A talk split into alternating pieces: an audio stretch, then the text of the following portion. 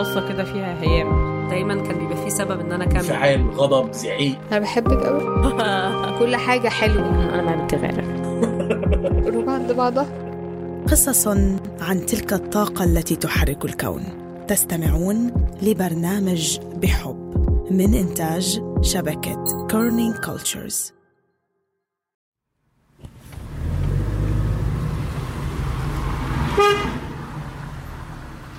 لو سمحت. يعطيك العافية. بدي أسألك دار الأب منويل مسلم. لا باية ضلك دغري على اليمين هي في مدخل هيك زي كور شكرا كتير. هلين هلين. أنا في قرية حلوة كتير في قرية بيرزيت آه قريبة من رام الله. طبيعة خلابة بتجنن وهيني وصلت على مدخل البيت كله شجر وورد. خليني أصف السيارة ومتحمسة أنزل للمقابلة.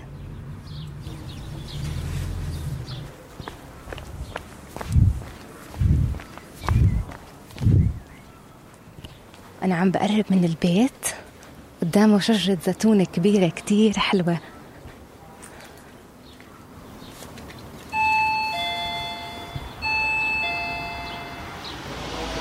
صباح الخير. أفوت؟ تفضلي. أنت صرت صاحي وقاعد على الكمبيوتر كمان؟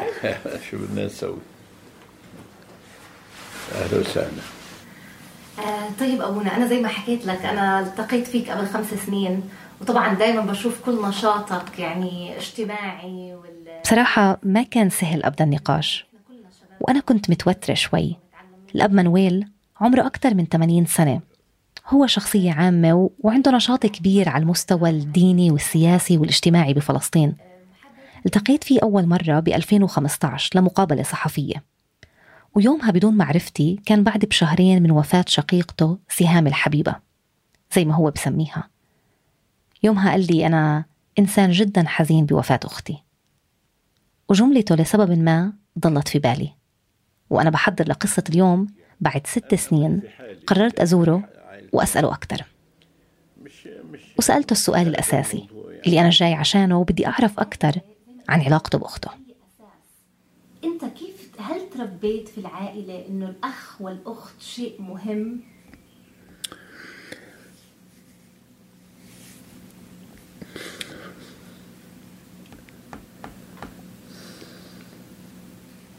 تركينا من هاي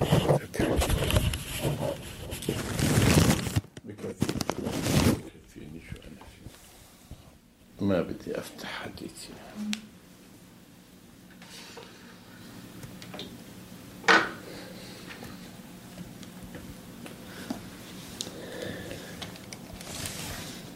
بلزمش احكي هيك.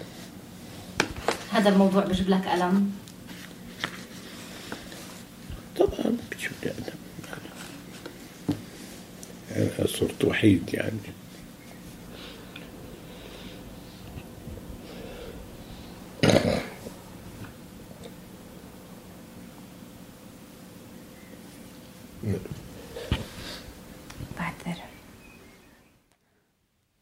وهون انتهت المقابلة. يعني قبل ما تبدأ بأقل من خمس دقائق. ودموعه لليوم قدام عيوني. لحظتها وقفت التسجيل وما زعلت إنه ما قدرنا نكمل وإنه ما نجحت المقابلة. مرات إنه ما نقدر نكمل حكي بتكون هي هون القصة.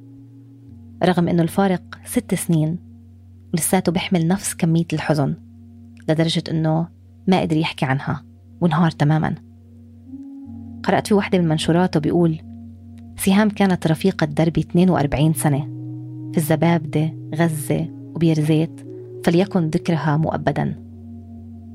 بعد ما وقفنا التسجيل مسكت أغراضي والريكوردر ولفيت أخبيهم بشنطتي. لقيت وراي في نفس الغرفة صورة كبيرة بحجم الحيط. وأدركت إنه هي هي سهام مشينا في البيت بدنا نطلع باتجاه الحديقة. لقيت كمان صورة وكتير كبيرة. يعني بحياتي ما شفت صورة شخصية بهذا الحجم في أي بيت. وبديت أتفرج على ملامحها ضحكتها عيونها. وبراسي إنه شو هالأخ والأخت.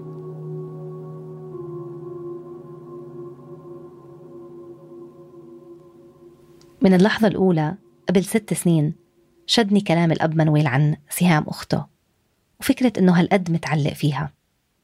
وكلامه ثبت أفكار دايما بتشغلني عن علاقة الإخوة. بشوف وبسمع عن علاقات رائعة اللي أثرها عمل فرق كبير في حياة الأخ والأخت. في المقابل في ذكريات لكثير من الأخوات عن علاقات صعبة فيها عنف وتحكم وكثير من الحالات بموافقة الأهل. معلش ما هو هذا أخوكي؟ لازم تسمعي كلمته. ولسه في حالات اللي في الوسط واللي هي لما يكون الأخ منسحب تماما ما له أي تأثير على حياة أخته ومع الوقت والعمر بيكبر معنا سؤال إنه ليش؟ ليش اختاروا كتير من الإخوة هاي الطريق؟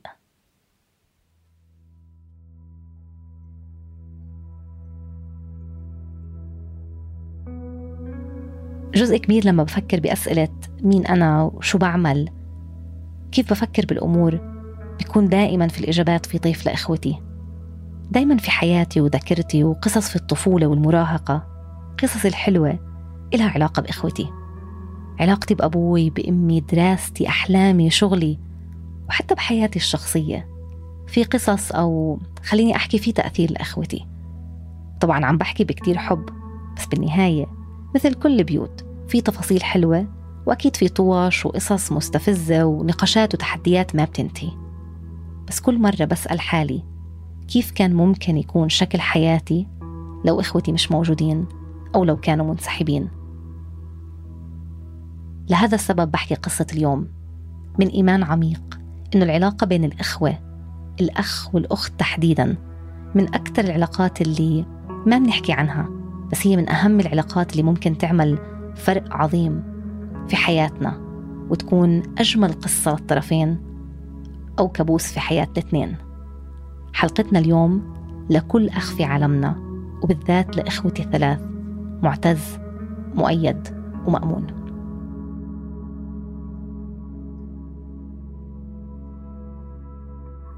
لما رند حكت أول مرة فكرة قصتها بتذكر إني ابتسمت. بتعرفوا هاي الابتسامة اللي بتقول وال شو إنه قريب؟ قريب علي الإشي. أنا عكس رند. تربيت مع ثلاث خوات. ثلاث خوات بجننوا وأنا الكبيرة. أو بالأحرى كان عندي أخ أكبر مني بس توفى بحادث وإحنا صغار. ولما خسرته سألت أمي بيوم من الأيام وين راح. حكت لي صار نجمة بالسما وهيك تصلحت مع هاي الفكرة. دايما بشوف هالنجمة بالسما وبحس إنه هاي هي النجمة اللي بتعطيني الدعم والقوة والحب والحضن والذكريات الحلوة. مش عارفة لو كان بيننا كيف كان ممكن يكون شكل العلاقة بس بحس لولا هالغياب يمكن ما بكون اللي أنا عليه هلأ. وبتخيل كتير منكم رح يتقاطع مع هالقصة في مكان معين أخ أو أخت. خلينا نكمل مع رند.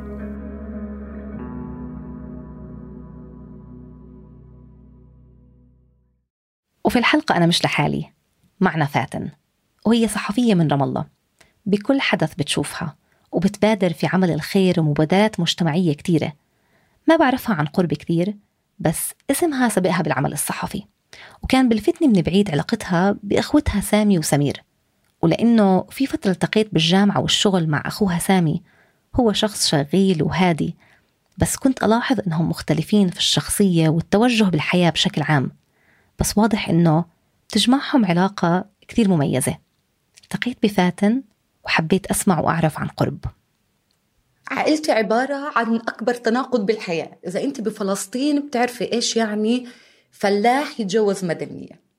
آه، بفلسطين التناقض ما بين الفلاح والمدني آه، أشياء بتدخل في صلب حياتك. آه، أبوي من سنجل أمي من يافا. طلعنا نحن اللي هو ست إخوة وخوات. نحن أربع بنات وولدين سامي الكبير من الذكور بس هو الرابع في المعادلة. والثاني؟ سمير على آخر العنقود. آه بينك وبينهم قد إيه عمر؟ أنا انصدمت لما كبرت إنه مش كتير فرق بس أظن خمس سنين. فاتن علوان بدت من عمر صغير بالعمل الصحفي. ب 2001 يعني من 20 سنة بتشتغل بالميدان. دايما مليانة طاقة وبتغطي أحداث وأخبار سياسية وقصص من كل مكان. مين كان العقل المدبر؟ مين كان أنا. الأضعف سوسن كانت عاقلة كتير عندها صاحبة واحدة منيرة عاقلة كتير عندها صاحبة واحدة أنا المتمرد اللي بدي آكل الحياة أكل بدي أختبر كل إشي بالدنيا. أنا كنت الأخت الوحيدة والأصغر بين ثلاث إخوة. ولما إجيت على الدنيا أخت لثلاث أطفال أكبرهم كان عمره 8 سنين. بتوقع أولها وحسب قصص أهلي إنهم يتعاملوا إنه في لعبة صغيرة أجت على البيت. الإشي الحلو بعلاقة بيننا بإنه ما فيش إشي ما بنعملوش مع بعض. نحن الستة طقم فناجين. ال- الأغاني اللي بنحطها المسرحيات كان دايما لازم نعمل شو بالليل. ولازم نعمل مسرحية آه، بنطبخ مع بعض آه، بناكل مع بعض. الإشي الحلو أو التحدي إنه ترتيبنا بين إخوتنا في معظم الأحيان بيفسروا وبيحكم كتير أشياء. يعني الكبير الصغير والوسط. خلص تقريبا إحنا فاهمين صفاتهم. وبتبدأ من الطفولة شخصياتنا تتشكل وقصصنا تحكي عنها. وفي جدول بينحط إنه كيف كل واحد يعني بيدير باله على الثاني فبقول لك الجاب اللي هم الثلاثه الكبار سوسن منيرة وفاتن. بعدين سامي سامية سمير. فنحن الكبار كنا مسؤولين عن الصغار هدول. نحن عائله مجانين متشابكة. أوكي؟ الفرق بال... بالموضوع صار لما بلشوا الأولاد يكبروا لما بلش سامي يكبر. ونحن مربيين في البيت بنت زي الولد. أنت بتجلي محطوط الجدول تبعك على هذا إنه اليوم أنت عليك الجلي بكرة سامي عليه الجلي. ونفس الشيء أنت ممنوع تطلعي وتتأخري أنت ممنوع تطلع وتتأخر. نحن هيك مربيين يعني من أمي وأبوي. أنا جاي من بيت بشبه. بتذكر مرة كنا قاعدين العيلة وكان في نقاش حامي بين إخوتي وأهلي. أبوي رد على إخوتي إنه طيب اعملوا اللي بدكم إياه بس اللي بتعملوه اليوم مسموح لأختكم بعدين. وامشوا على هاي القاعدة. وأنا انتبهت على الجملة وما عمرها طلعت من راسي مع إنه يمكن ولا حدا متذكرها غيري. بس جمل واضحة من الأهل بتقوينا. بتقعد هيك بتتربع في راسنا وما بتتحرك. قدام مجتمع بيحاول يغيرنا. وتحديدا لما نكبر. مثلا لما يبلش يكبر لما بلش يكبر إنه فاتن حس دقني طلعت ولا لا؟ فأجي أدله كيف يسويها كيف يظبط دقنه كيف ابصر شو. كل ليلة مثلا إنه فاتن هذه البنت عجباني. شو رأيك؟ طبعا واضح قديش علاقتهم حلوة وقريبة حتى بأدق التفاصيل وأصغرها. ولأني أخت وبعرف إنه عمر المراهقة بيكون من أصعب المراحل بين الإخوة. بس كمان من أهم المراحل فإما بتكون العلاقة قريبة وبنبدأ نكبر مع بعض ونصير أكتر أصحاب أو بنبدأ نتغير ونبعد شوي شوي. فكانت علاقتنا رائعة جدا لحد ما سامي طلع للمجتمع. هون بلش الخراب. يعني سامي رجع على البيت إنه نحن مش معودين حدا يتحكم فينا نحن البنات. مش معودين حدا يقولنا إنه البسي هيك أو ما تلبسيش هيك. حاول يفرض هذا الواقع إيه، بس امه وأبوي وقفوا له. إنه ممنوع تتدخل بأختك. إحنا طول ما نحن عايشين نحن اللي بنحدد. أكيد إنه موقف أهلها كان أساسي ومهم بس هذا أبدا ما بلغي إحساسها. الشعور كان سيء جدا إنه كيف يعني ولد أنا ربيته اللي هو أخوي آه، فجأة كبر وصار بده يتحكم فيه. بس ما ما كانت المواجهة بأنه أنا بس بدي أصده أخوي هذا اللي امي ربته واللي عارفين فكره وعارفين اللبنة الأساسية تمام؟ كان في مواجهة كان في حقد في لحظات معينة آه، كان في مدة إيد من أخوي. فكيف أنت جاي جاي وغضبان وبضرب وبكسر وما بعرف شو؟ إيه، هلا أنا احتديت أولها مد ايده مديت إيدي. إيه، ضرب ضربت. بعدين بطلع تفاصيل وجهه. إيه، كتير كتير انأذيت من تفاصيل وجهه اللي هو زي كأنه لابس قناع آخر مش قناعه. مش هو أخوي. هذا الشخص اللي واقف قدامي مش أخوي. هذا البني آدم اللي واقف قدامي مش الشخص اللي بنعرفه. أنا وإمي قررنا ما نتركه للمجتمع قررنا ما نرمي كلامها خلاني أفكر إنه كيف وليش بصير هيك؟ بعرف كتير بيوت الأخ هو اللي باخد القرار عن أخته حتى لو كان أصغر منها وبعرف قديش مؤلم وبيأثر عليها. أو بنسمع جملة من أم بتحكي لبنتها ارجعي على الدار قبل أخوكي أو أب بيحكي لبنته اسألي أخوكي وهو اللي بيقرر.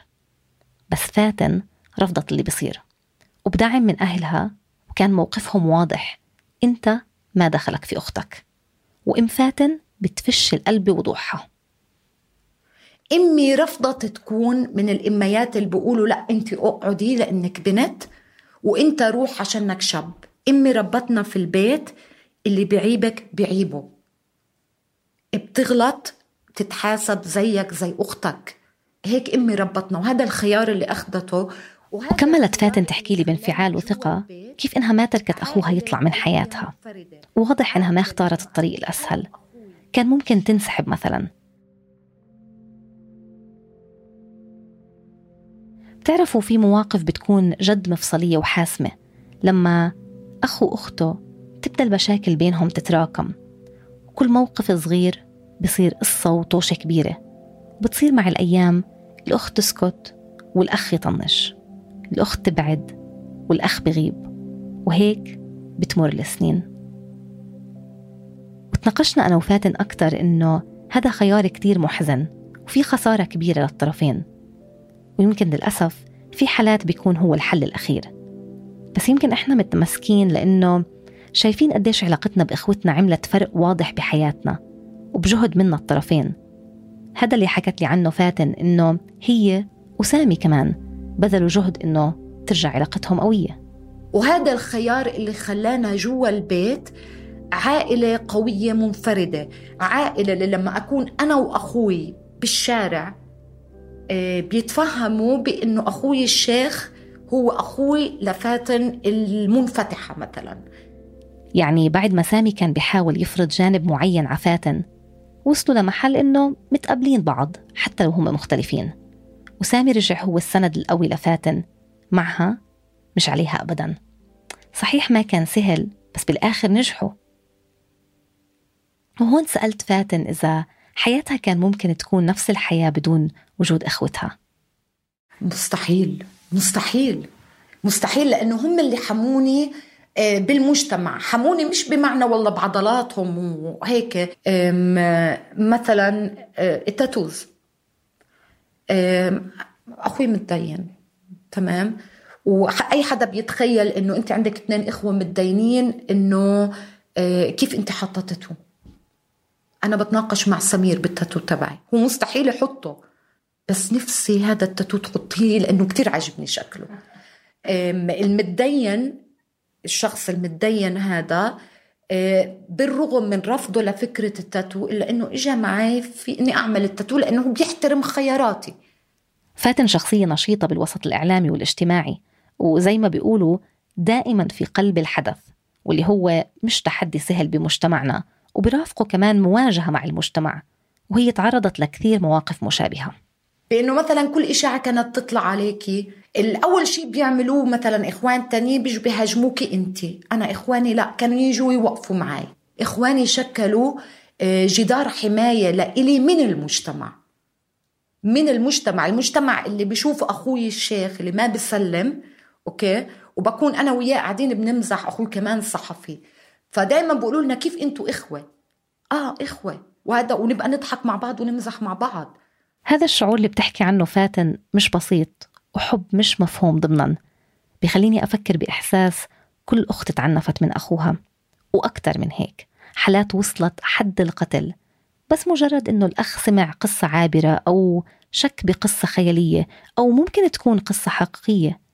بس تخيلوا ردة الفعل تخيلوا الفرق بين أخ أول إشي بسمعه أخته وبين أخ قرر إنه آخر إشي بالدنيا بسمعه صوت أخته.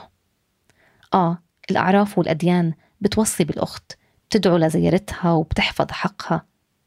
بس إحنا بنحكي عن إشي أبعد عن علاقة معجونة بحب وثقة وتقبل ونقاشات صريحة ومريحة بدون أحكام. لفتني في أكثر من مرة فاتن نشرت صورة مع أخوها سمير. بتعبر عن حبها لأبو سمرة زي ما هي بتسميه وكل مرة أكتر إشي مميز ضحكتهم الاثنين يعني انت لو شفتينا قاعدين بمطعم بتقولي هدول اثنين عشاق. سمير آه، من يوم من ولد بتعرفي كيف هيك دائما في حدا غير. فسمير كان غير من من وهو صغير. آه عنده كمية حنان مش طبيعية مع إنه راسه حجر. آه، ممكن ما نشوفش بعض مع إنه نحن عايشين بنفس البيت ثلاث أربع أيام بس وي فيلت كبر قدامي. آه، كنت ماخذة مشاركة بكل قراراته. لما بده يلبس يشتري البوت يشتري البلوزة لازم نكون مع بعض. ما في شك إنه مش بس فاتن محظوظة بإخوتها هم كمان نيالهم بهيك أخت متمسكة فيهم وفخورة بكل تفاصيلهم وشايفة إنه شخصيتها وقراراتها وصوتها مسموع ولسه بتقدر تتعلم منهم. سامي تعلمت منه ال- ال- الحزم ال- إنه كيف تكوني بمكانة ضعيفة قوية كيف بالوقت اللي الكل هايج فيه أنت تقعدي وتكالم داون سمير تعلمت منه آه، الحب. الحب كمية الحب اللي عنده إياها كمية الأمان اللي عنده إياها. وطلبت منها في النهاية تحكي لهم إشي. عشان كتير مرات ولأنه إحنا إخوة ما بنحكي وما بنعبر.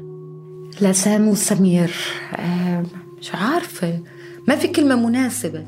يعني يمكن آه، الألقاب آه، اللي بعطيهم إياها آه، سامي ال- العمود الفقري وسمير ملاكي. وأنت فيك تعبي بين العمود الفقري والملاك إيش ما بدك ان بتوين بس يعني كنت محظوظة جدا بإنه هدول إخواني وفخورة جدا بإنهم إخواني وباختلافنا عملنا أحلى عيلة بالدنيا. وكمان أنا بالحلقة سمعت صوتي. وما سمعنا صوت إخوتي. هو بالحقيقة أنا دايما اللي بحكي. مش عارفة شو كان ممكن تكون إجاباتهم. ولو شو ما كان الجواب إحنا بحياة بعض قدر. يعني ما في مفر. بس كنتوا أجمل قدر. اليوم بطلع على حالي وبشوف حالي فيكم. في أفكار ومشاعر وصفات جواي. هيك بشوفها في عقلي وجسمي وكأنها بتبدأ عندكم وبتنتهي عندي. الأكيد هو إنه طفولتي ومراهقتي ومعظم تفاصيل حياتي كان فيها جزء جميل بسببكم ورحلتي بالحياة عم بتكون أجمل بوجودكم وصحبتكم.